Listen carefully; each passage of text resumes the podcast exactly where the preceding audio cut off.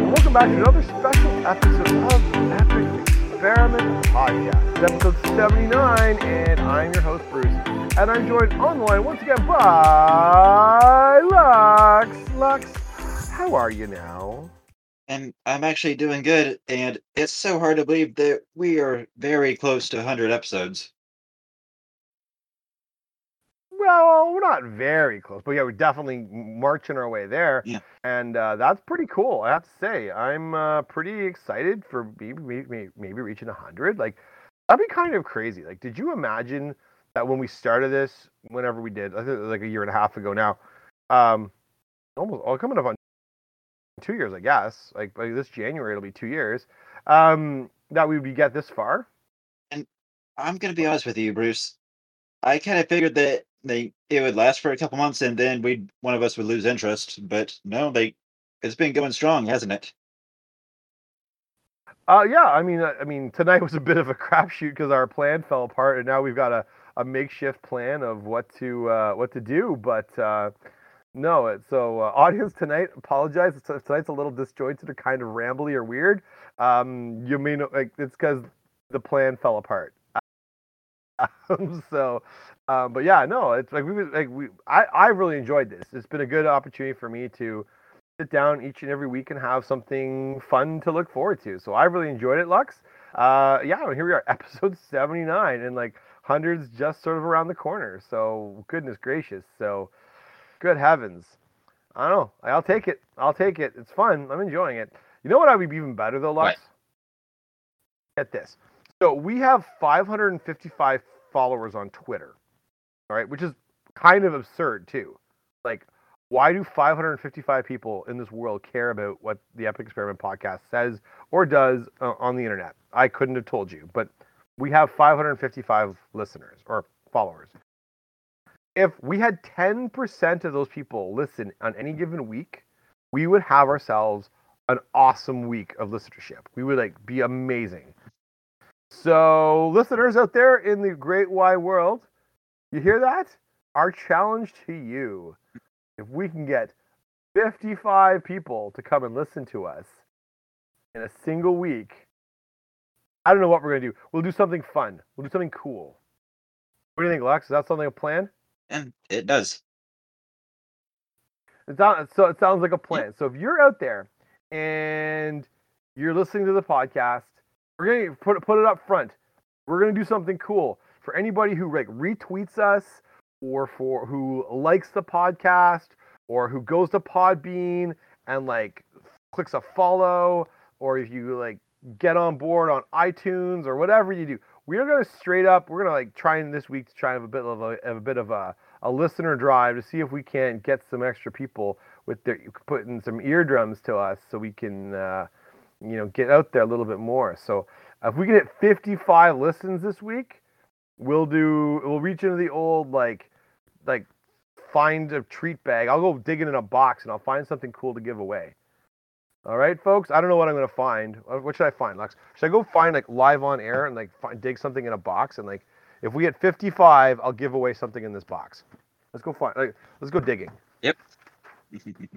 Oh yeah, yeah, yeah, that's the box. That's the good box. All right, let's see what we got. Let's find something cool to give away. Um, hmm. let's see. Um, well, I could do like a um, Phenax God of Deception. That'd be a good one, right? Ah, there you go. Maybe. Good old mill. Or I could do like a Kaalia, Kaalia Zenith Seeker. That's a good one, right? Like, or um, what else has got? What I got here that's pretty pretty spicy. Oh, I got a Velomachus.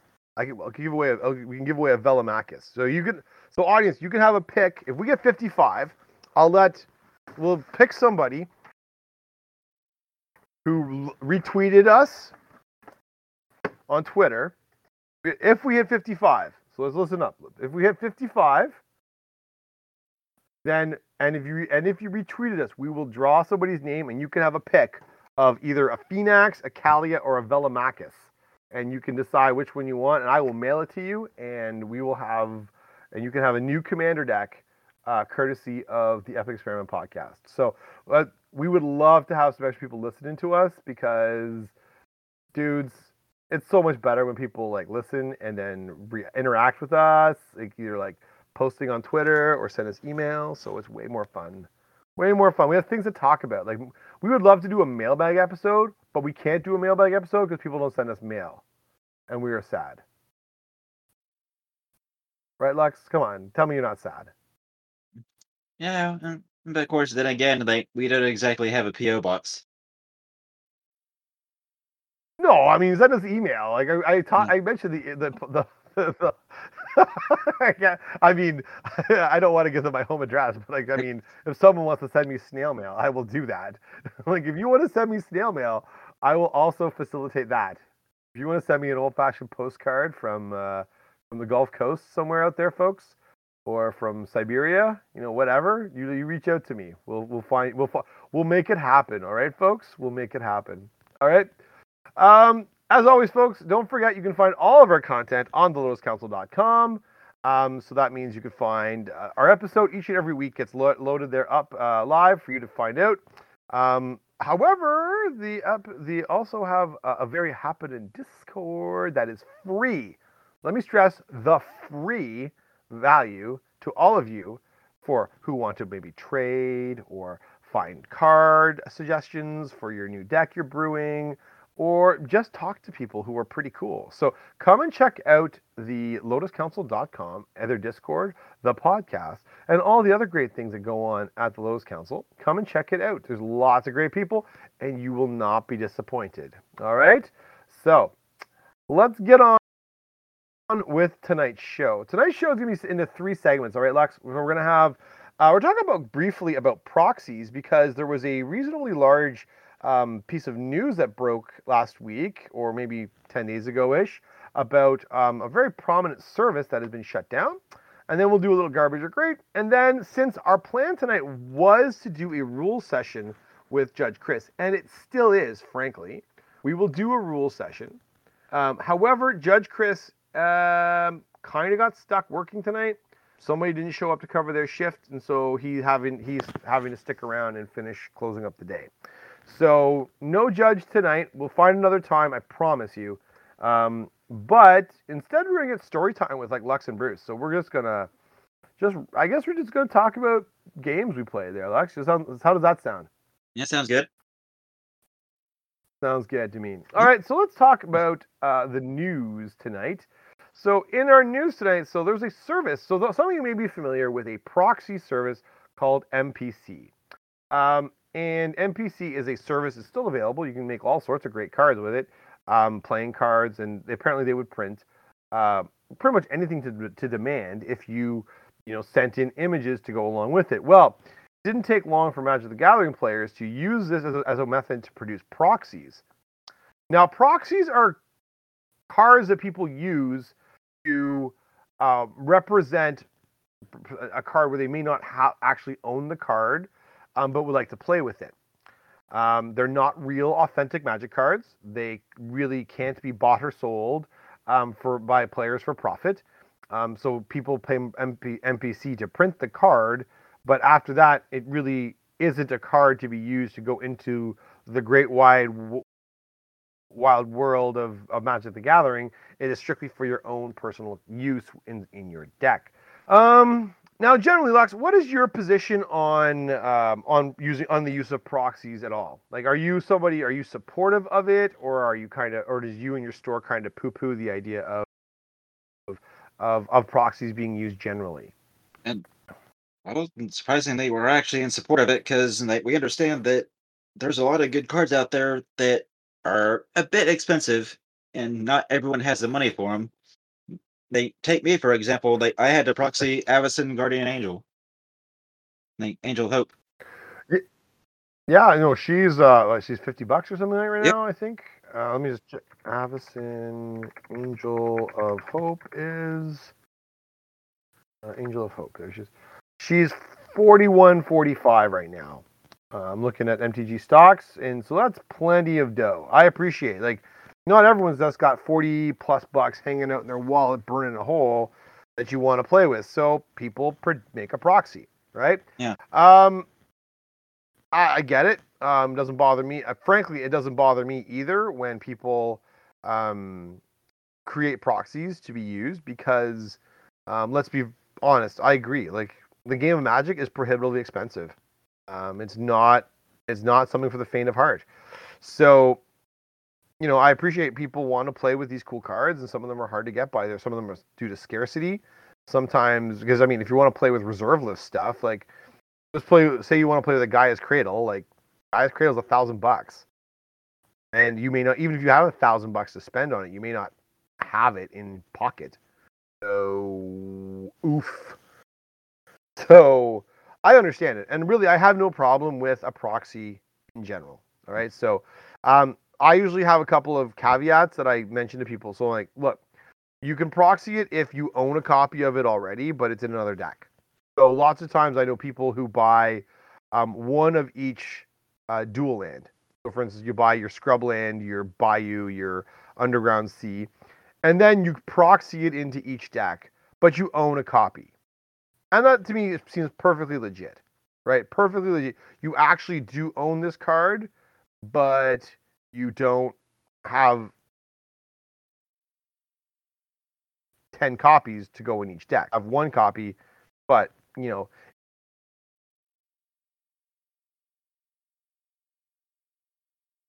if you were playing virtually every deck, why should we not be able to do that in paper?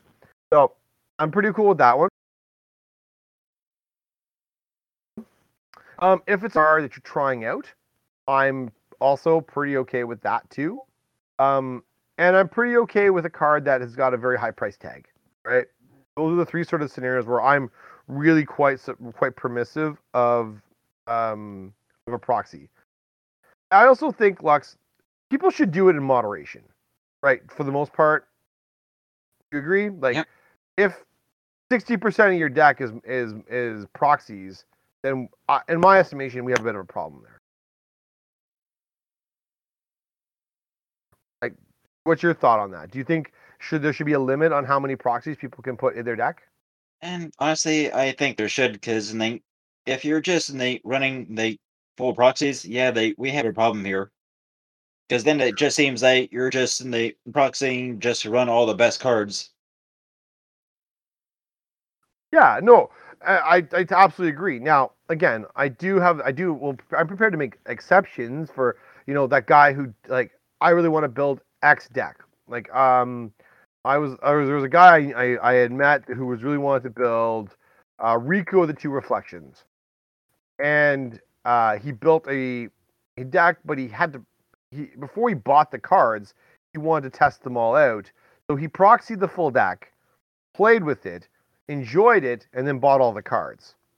So at that point, I have no problems with this guy proxying up the cards, realizing he enjoys the way the game is played with this commander, and then you know goes forth and buys the whole deck. I've never, I, I never will say something negative in that situation.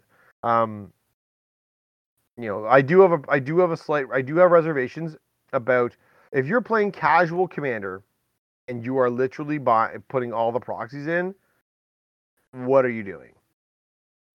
Like, really. Part of the joy of commander, in my estimation, is seeing people's card choices and what they choose to substitute if you don't have the really good version. So let's say you don't have a Grave Pact, because Grave Pact's expensive, but you do have a Butcher of Malakir.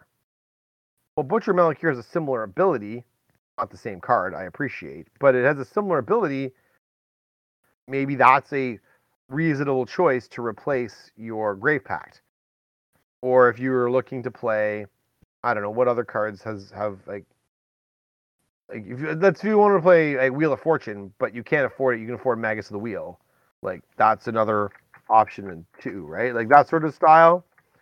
But like if you just proxy the whole thing, then you know no one's really getting an opportunity to to see or, or see that like reduced or alternate card selection get you know used what did you do in lieu of um, so i think there's some some some concerns for casual commander. Obviously i think competitive commander is a very different beast. Lux your thoughts there? Is would you agree? Uh, yeah, I mean, that's one of the environments that I've seen proxies be outright banned from. See, I've I've heard more and more online that people are being more permissive of it in CEDH because they know that that like like that lion's eye diamond or that um, you know whatever else is floating out there is so difficult to acquire because it costs so much money, and so people have been more permissive about the use of this. Which brings me back to the, the original topic. Um, that they were u- people players were using a service um, through MPC. They were using a Google Drive that was open to the public, that was um, that allowed players to submit art to MPC using this Google Classroom or sorry this Google um, Drive that had all the images, not all the images, but a lot of images from artists with their the copyright information re- re- removed from it. Um, so and then submitting that, having MPC print it, and then them playing with what looks to be reasonably good uh, facsimiles of the actual cards. Um, now, in that scenario, Lux, MPC is printing these cards without copyright information on it, and um, it's being used at your at your table, you know, to to build a deck or or or a large portion of a deck. How do you feel if you're using things that are clearly like they look like magic cards? They're not like a forest written with force of nature on it. Like we're talking like things that look and act like magic cards, but just aren't. How do you feel there? And honestly, they mm, that I'm kind of they I'm basically against because you know they they yeah they it's one thing to they proxy they uh magic card like if you either want to try it out first and before buying it or if it's too expensive. But like if you're just like ripping people's art and just they using it and like for the fun of it, that's when I have a problem. Yeah. So people are actively chopping off the, the, the copyright information. To me, that's a problem. That's a big problem. I know that artists and uh, people who are in the creative domain, uh, you know, deserve to have their names recognized for their artwork. So if we're going to chop off names and cover up the copyright information, uh, then we have a problem. Um, we have a big, big problem and that's uh, really disappointing. So, what ended up happening to this Google Drive Lux was that it was shut down. Um, and I, I don't want to get into the how because I don't think the how is is is where we want to discuss it. It's just for us here. This is strictly a discussion around whether or not um, we should be using these sorts of proxies in our decks on a regular basis. And this sort of proxy, the ones that are designed that look like magic cards, they're not magic cards because from all accounts, these uh, MPC won't print the back, like the magic card on the back. So they'll put like a they will put like a generic black, but they won't put the the brown Magic the Gathering back that we all know and love. Um, because if they do that, that is that is that is proprietary, and and uh, Wizards of the Coast would be pretty would come sniffing around so, but otherwise, on the front, like on the face card, face of the card, it looks like the card, right? It looks like the thing. Um, and I mean, uh, that to me is a bit of a problem, particularly if you're not giving the people credit at least. Um, and they're getting compensated in some way for having their their artwork used. I mean, that's only fair. They worked hard on their artwork, and now we're ripping them off. That seems a little bit unfair. They they need to make a living too put food on their table and keep a roof over their head. Um, so, you know, I don't particularly like this sort of solution. I know there are many people who do. I'd be much more in favor of someone like taking a forest and writing like Force of Nature on it, or you know, a, a plains and write Angel Avacyn of Hope and like put that in your deck and say, here's my flying 8-8 indestructible monster. Right there we go. Any other thoughts here, Lux, around the idea of proxies and um, and this, ser- this service uh, being closed as a result of uh, potential pos- uh, potential copyright infringement? And honestly, the and I know this has probably been brought up in and before like, by other people, but I seriously think they things like this and they they really improve the case uh, for the proxy sites need to be monitored. The people the these sites need to be regulated, see what's going on, ensure that nothing illegal is happening. Um, I'm not. I'm not going to disagree with you. The only issue is how do you monitor businesses, um, just generally to to make sure that they're not abusing the copyright information. Um, I think in this particular instance, somebody ended up uh, essentially notifying Wizards of the Coast um, staff members and saying, "Hey, pointing to this sort of website as being out there and circumventing copyright copyright laws." Um, however, you know the Wizards. There's so many places out there where their artwork is used um, as a result of their policy that, that allows fans like us to use their stuff. Like, I mean, on Twitter, Lux, or even our image of Twitter for our for our avatar is a piece of artwork from a Magic the Gathering card that you know we could have been asked to use to, to pay our um, you know to not necessarily pay her, but at least acknowledge the artist who who did it, right? So, uh, at this point, we haven't done it. We probably should be recognizing the artist because for 79 episodes and most of two years, we've used the artwork to Epic Experiment, you know, as our as our avatar. So, um, just just a thought there. Um, no, like I I don't know how to monitor this stuff. That's kind of that's one of the problems, but um, because particularly since a lot of these these stores operate in China, which you know, it's China, sort of outside the realm of a lot of the global scrutiny until the cards end up getting printed here in North America. So I don't know. I just don't love it. I mean, I, I am very concerned about it. Um, I know people, you know, save a lot of money this way, which I think is ultimately good. We are like, but I don't think this is necessarily the way to do it. I would rather see people use other existing cards and either like put a, put the card in the sleeve and then put a little sticky note on the sleeve or like just write on the sticky note or use the blank tokens or something like rather than printing you know more fake cards that look like magic cards that could be you know misconstrued as such so don't love it don't love it very much I be garbage. Anything else? Mm, no, not really. Okay, perfect. Now there we go, folks. I mean, I know we didn't dive in it too in depth with the. I I don't know all the details around the actual closure, like how did it happen, how did it all go down, but it does it does spark a pretty good conversation around the whole idea of proxies. So I'm glad we had it.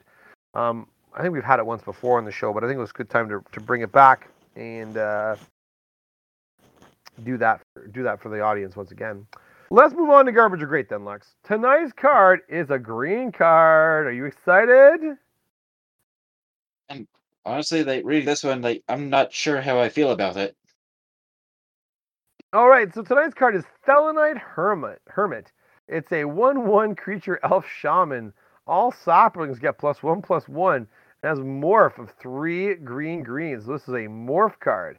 And then when Thelonite Hermit is turned face up, create four 1 1 green sapling creature tokens. So this card has been pre-printed a few times in Commander product. Um, most recently in Commander 2019, which I believe is the Kadena um, slinking whatever. Anyway, that Kadena deck. Um, I have actually cast this card. I have actually unmorphed this card. um, what do you think, Lux? I think it could in a it could be something great, but person, I want to hear your opinion on it. Oh, it's not. It's not great. So okay, so where it's been currently slotted is usually in um in uh like decks with either with tokens or decks with morph. So it's with Kadena. So it's in 20. It's, it was printed in Commander 2016, Commander 27. Uh, sorry, 15, uh, 16, and 19, along with Arch Enemy Time Spiral and Time Spiral Remastered. All right. So the challenge with this card is that when it morphs, yeah, it creates a bunch of essentially two two saprolings, which is, I guess, is fine, um, but is not great value. Uh, so you like naturally want to put this in a saproling deck, I think by default. So you're looking at putting this in Slimefoot because I think that's the most recent like slime uh, saproling commander. I guess, but I don't know if it really wants to go in in with Slimefoot. When you want to put it with Kadena, it plays weird because the rest of the Kadena deck is like when you unmorph something, it's like essentially like having interaction with your opponents, whether you counter a spell, kill a creature, or do something else. So like this morph ability is kind of weird. Um, it's a fine card. Like it's just fine. It's not ex- it's not exciting by stretch of the imagination. Um, I mean, it is an elf. That might matter. It does have morph, which might matter. I just I don't think this card is particularly good. I kind of have the opinion this is it's kind of one of those things they put in a deck and it's really interchangeable and not really useful. Lux, your thoughts? And well, it's like I said, they it could have been something great, but unfortunately, it just didn't hit the mark. Yeah, no, just a little bit, just a little bit off the mark. Tend to agree with you. All right, so there we go. Well, let's come down to decide. Let's uh, Thelonite Hermit, garbage or great? And unfortunately, I'm gonna have to say garbage. Yes, and as a green player who's actually cast this card, I have to agree it is garbage, and I feel bad. I feel bad. Sorry. All right, so let's have a couple. Let's have story time with Bruce and Lux.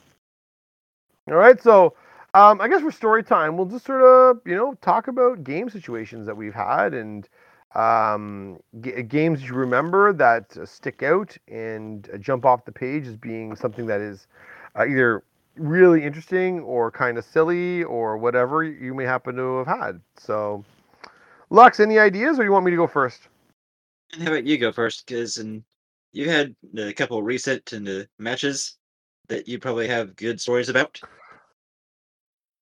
Uh, well, yeah, there was one, there's one that I, I may have mentioned it on cast a couple weeks ago, but um, yeah, I was playing up at the camp and uh, this past summer, and we had a five-player game of Commander going, and one of the guys who was playing was playing Feather, and so he was being very aggressive with his use of Feather, and um, came looking for me, um, which generally speaking, does not bear bode well for me. I don't really like it when people target me explicitly. But he decided I, I was the biggest threat at the table um, because I had a leyline of anticipation on the battlefield, and he's like, "That's going to be a problem. I need to take out Bruce." I'm like, "Okay." So he play, you know, he's got feather on the battlefield and attacks me with it, and then powers it up with a bunch of cantrips, and uh, in response, I I ended up actually before then I, I actually countered a grafted exoskeleton that he wanted to try and uh, cast, and I'm like, no, no, no, no. we're not playing. In fact, forget that. Um, but uh, the uh, the the turn where he decides to attack me, I end up rivers rebuking his hand or his his cards back to his hand because he because he's you know he was attacking me and with the with the ley line out I could do that at instant speed, which would made for a great story. Anyway, he got set back with I was had essentially an empty an empty board, allowing the rest of the table to pretty much go ham. So.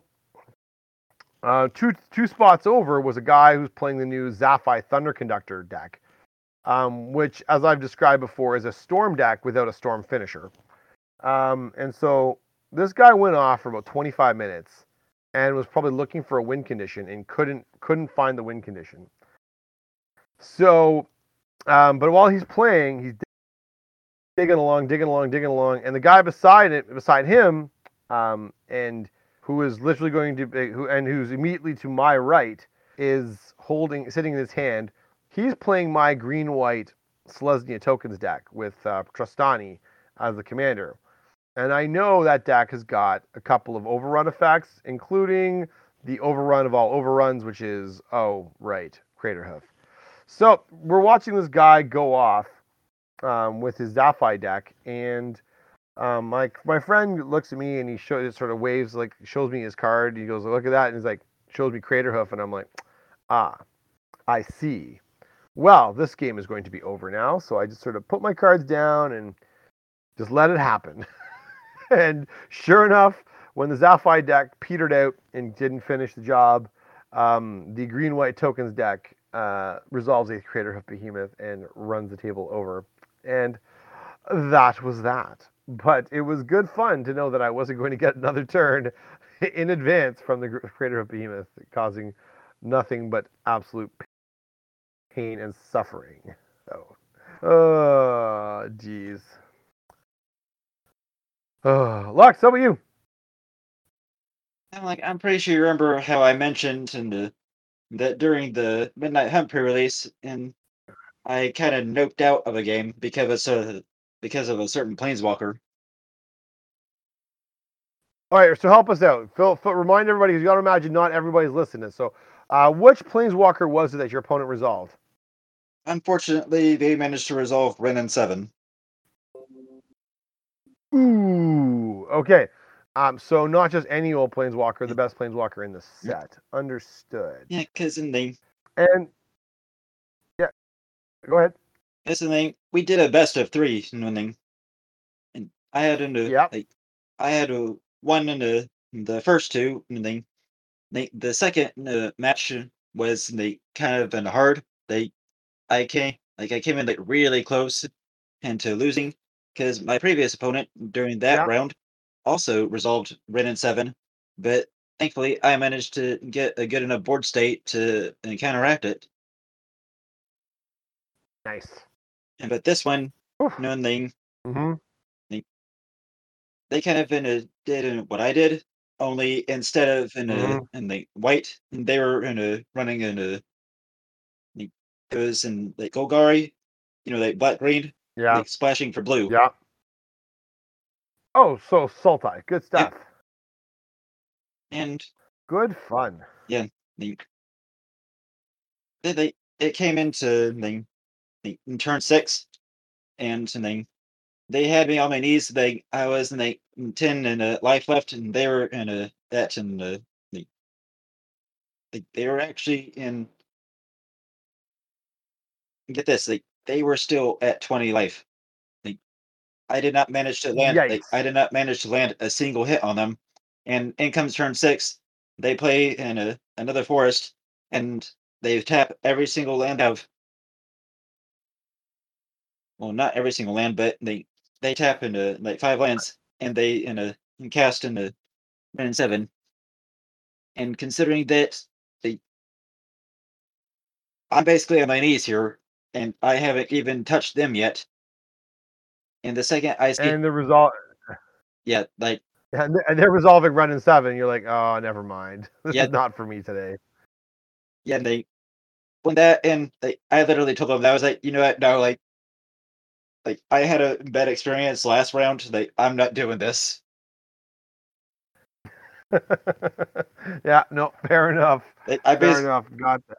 Like the second that card hit the field, like I just packed my stuff up and just left the table. Yeah, that seems good. Like uh, you're not you're not getting you're not beating this down. So, oh dear. Oh dear. Um. All right. Uh, another one on my end. Um, I was playing uh, on stream with the guys over the Guardian Project podcast, and I had pulled out my um my Sidisi Brood Tyrant deck, which um I sh- was probably not the best choice to play if you're playing Virtual Webcam Commander. because my I've talked about it before. My deck is one uh, this deck before on this on the podcast. It's one of my favorite decks to play because of one card. I built the deck as a result of one single card. I built it to maximize villainous wealth because nothing seems like more fun to me than villainous wealth. So I was playing uh, on stream, and so I forgot what the colors of the decks were. Like I think there was like a, a feather deck again. Um, someone was on uh, five color Morophon. Um, so tribal not tribal deck, and then the other player was on I forgot what it was. However, what I do remember is that I use Villainous Wealth on the Morophon deck all the time because there were so many big juicy targets out of it, and I set to see if I could mill out his deck with Villainous Wealth. So it probably means I had to cast it a few times. But uh, I cast it on one occasion, and in my hand I had um, so I cast uh, Dictate of Karametra before my end step, so all my mana produced double, and so now you're going to produce an awful lot of mana, to say the least. So what I ended up doing was um, casting. Oh, what did I do? Oh yes, I cast Villainous Wealth, and then I double. I, I copied it using Insidious Will, and to get the same player for 34 cards. So for I, I exiled 34 cards at the top of his deck in a single turn, cast most of it, and then was able to rebuy the Villainous Wealth I just finished playing, so I could use it again on the next turn. And so meanwhile, so his pile of cards that were technically over to my area um, was kind of astounding. Kind of astounding. All right, Lux, give us one more. Yeah, well, they instead of this being a an loss in the story, this is an, a, definitely a big win story. And you remember how in uh, and for the Christmas giveaway last year, I offered to give up my tournament winning Dimir deck. I do remember that. Yes. Well, they here's a story about and they the final round in that tournament. Right. They, Wait, what? I, of course, I was running Dimir, and they the pure guild, and they it was in uh, built around the surveil mechanic. They with uh, Yeah. things like Dimir Spybug and Mission Briefing. Yeah. and my opponent is running. Get this, they they're running Azorius with you know they board wipes Oh. and counters. Uh oh.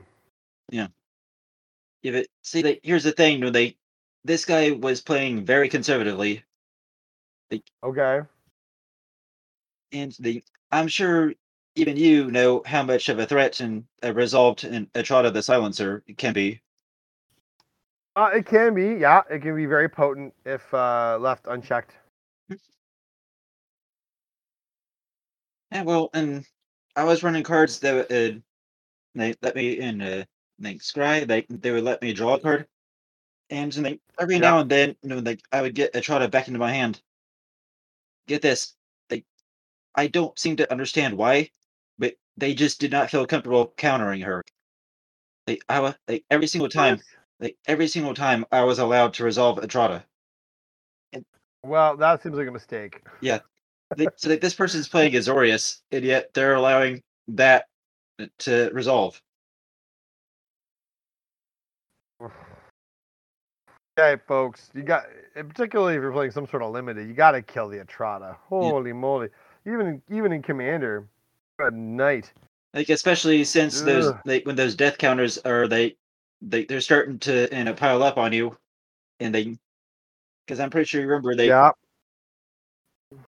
in like the last turn they they literally had a counter in, they, in their hand with the mana open and like they had two oh, creatures boy. exiled already Yeah. and well get this and they, they allow it to resolve again Oh no. yeah Oh dear. Oh dear. Oh dear. Oh dear. Oh dear. Oh dear. That's not. That's not how you win. That's just not how you win. know they it yeah basically they like i said unfortunately they it's a tournament winning deck of course because like i managed to get all the way to the finals but i won the final round because my opponent decided not to play they it's like they weren't even there No, like apparently if you're gonna leave a Etrata lying around, like you deserve to lose. I think. especially if you're playing Azorius of all decks Yeah, you gotta stop the Etrata. Like it's not even has hexproof. It can die. Yeah. Like what is going on? I mean, Ugh. And of course, I don't know, my they, friend. like what's funny though was that they, even though a Etrata does that, you know, thing, compared to a lot of the other cards that were in uh, in the Dimir and the for in uh, Guilds of Ravnica, they that was basically the biggest threat in that deck, and they they were for some reason saving their counters for something else. Not wrong. But geez, Louise. Yeah. Etrata's Etrata's got to get dealt with. Yeah. Etrata's got to get dealt with. And yeah, yeah, like she doesn't do like anything that insane, but still, that you don't want her resolving and attacking. No, you don't. Not if you can help it. All right. Um, my last story for tonight um is going to be about my Alesha deck. Um, so I was playing my Alesha deck. So Alesha Who Smiles at Death is a Mardu colored uh, graveyard shenanigans deck. And so I took it to go play at a neighboring uh, player's house. He lives about 10 minutes from me here. He's, and he's a father son combo. So uh, a friend of mine from, from town here and I went, you know, 10 minutes down the highway and, and uh, you know, up to his house and he invited us in to play Magic before COVID was a thing, and we all got you know lo- locked up at home. Um, so he had recently purchased the the Atraxa deck, which had been which was the new hotness out there. So telling you sort of what sort of vintage of commander this we're playing here, and um, with his particular uh, Etrata, de- uh, sorry, um, uh, Atraxa deck, what he ended up doing was that uh, he gave his son the oversized card and he kept the small one. And now the son is also building an Atraxa deck. So there are literally two matching Atraxa decks sitting at the table ready to play. Which sounds like absolute misery if I've ever heard it. Do you agree, Lux? Yeah. Yeah. Um, I so it was like Atraxa, Atraxa. My my friend's playing Angry Omnath, and I'm sitting on Alesha, and I'm thinking, oh geez, here we go. Um, the the good news is, good news. I figured these Atraxa decks were beatable because you just had to remove Atraxa. Both of them hinged very heavily on the proliferation of plus one plus one counters and loyalty counters on your Atraxa. So I made a very concerted effort with my deck to kill every creature that got a counter on it and to remove your and to remove the uh you, remove Atraxa at every opportunity. I removed Atraxa with extreme prejudice. Um and what ended up happening is yes, I took a beating on the life total, but what it gave me was um it gave me enough breathing room to be able to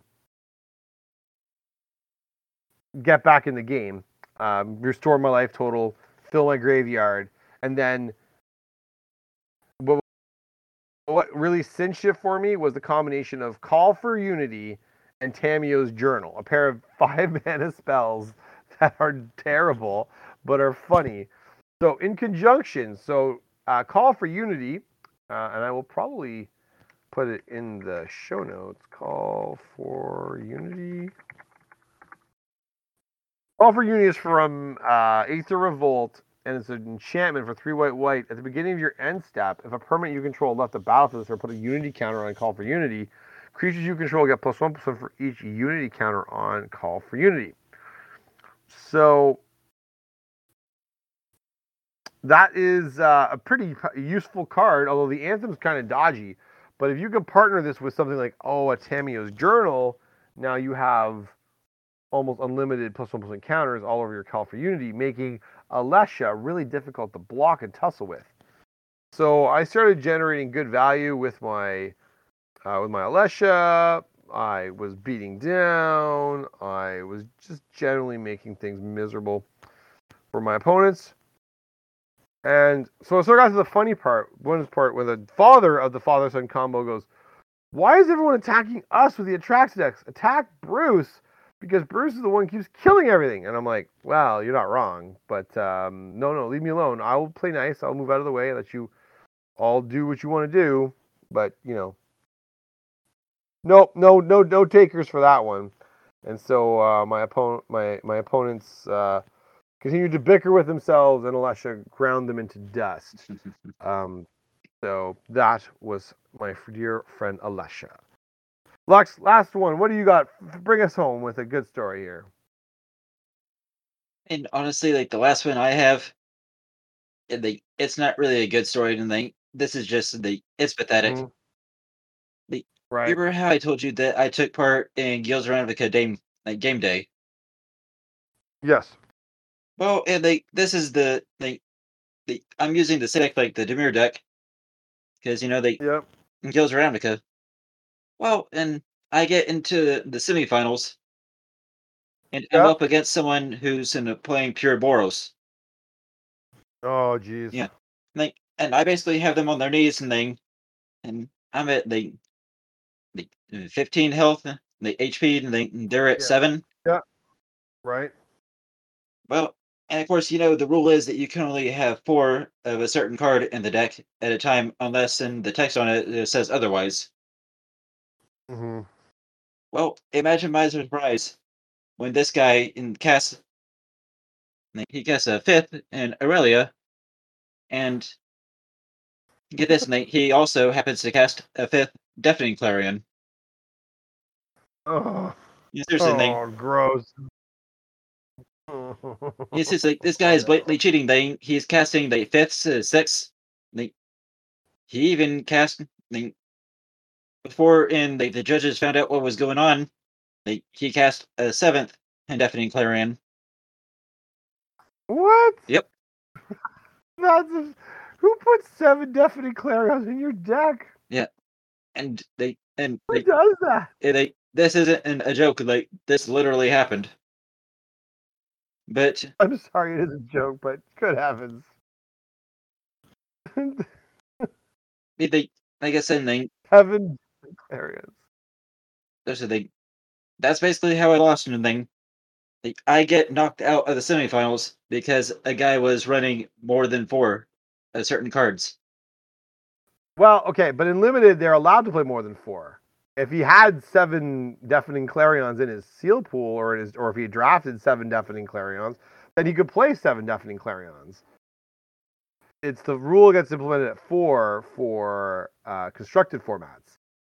So having four of something is not a big deal, or more than four, and in limited. A little unusual, but it's not the end of the world the the the greater issue here is more the fact that he uh, is playing seven rares, and even in a sealed deck where you're playing, you're opening six boosters, where are you getting a seventh rare, and why are they all deafening Clarion? Know, that's the thing. Like this wasn't sealed. Like it was literally constructed. Oh, Yeah. really? Okay, so you really should only have four. Wait, a second. Yeah.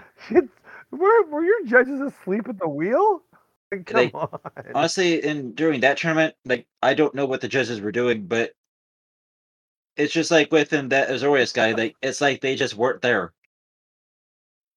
Oh, apparently, good gracious! Oh my gosh, seven deafening class. After you see number five, you put your hand up, and you'll judge as loud as you can. and like that's what I did. And something like honestly, like judges were just never come. No thing. I literally had to put up with this guy because they. That's that's terrible. But of course, see, they there is some good news to the story. They the and two judges that were presiding over that uh, tournament that day, they are no longer judges. Yeah, I'm not. You don't say. Jeez. As it turns out, many deafening clarions? It, it turns out it isn't the only time that they neglected to do their job. Oh yeah. Yeah. I'm sure it's a pattern. I'm sure of it. And I'm just saying that they, it's like you said, they seven definite, seven definite clarions. They obviously something's up right there. Uh, yeah. It, I, yeah.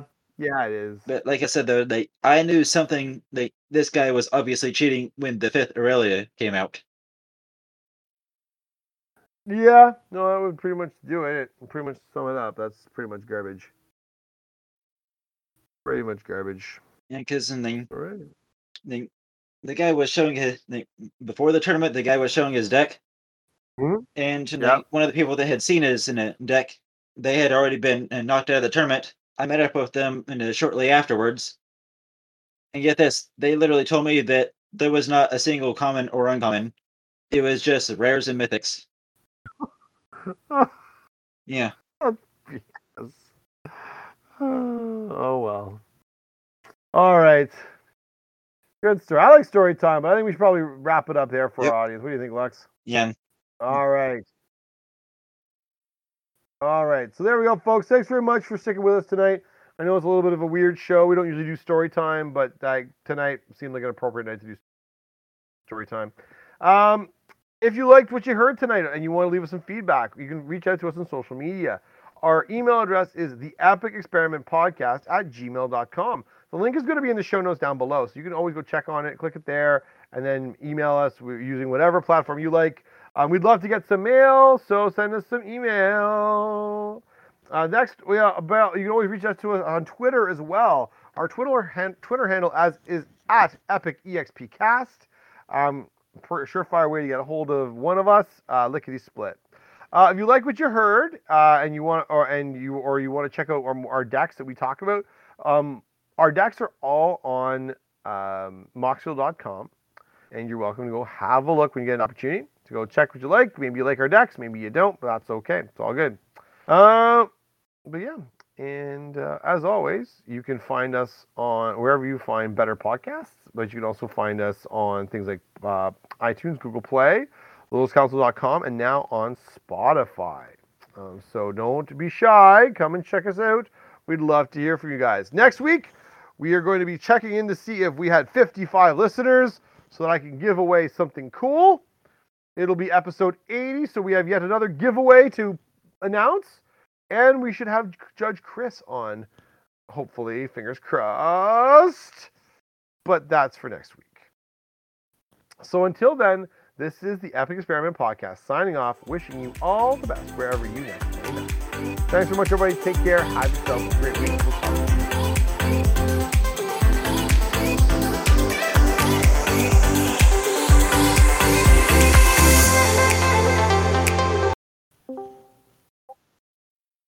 Welcome, Craig, you filthy bot. Hello to Craig there, Lux. Be nice.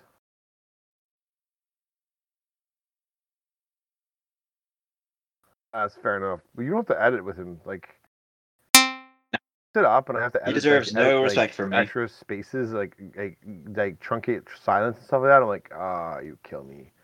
You kill me, you piece of garbage. You piece of garbage. It just means for so much extra editing. Uh, Yeah, no. you know what? I'm not even gonna cut this out this week. We're just gonna like just roll right into it and like make fun of the bot. I'll stick it somewhere in the middle just for giggles. and just I haven't done any swears yet. I've just called it filthy. Filthy bot. I'm gonna edit out your little swears though. I mean, if I called it something really inappropriate, I'd bleep I'd bleep out the, the swearing, but I haven't done any of that. I mean, I could say like, "Oh, wow, do we want to break our rule tonight?" and just like, like, like no, I won't do that. We won't break the rule. I'll put this in the end, like as sort of like the after credits, like the extra, like you know that in all those Marvel movies where they have like, it's that they sneak in the stuff at the end. This is what I'll put in after the the outro music signs out, and like I'll stick this chunk in at the end. Yeah. we make fun of the bot for being a pain in the butt. Yeah, you got that right, bot. You are a pain in the rump. So, do not screw it up tonight for us, Craig. We want to record. All right, Lux, ready to go? Here we go.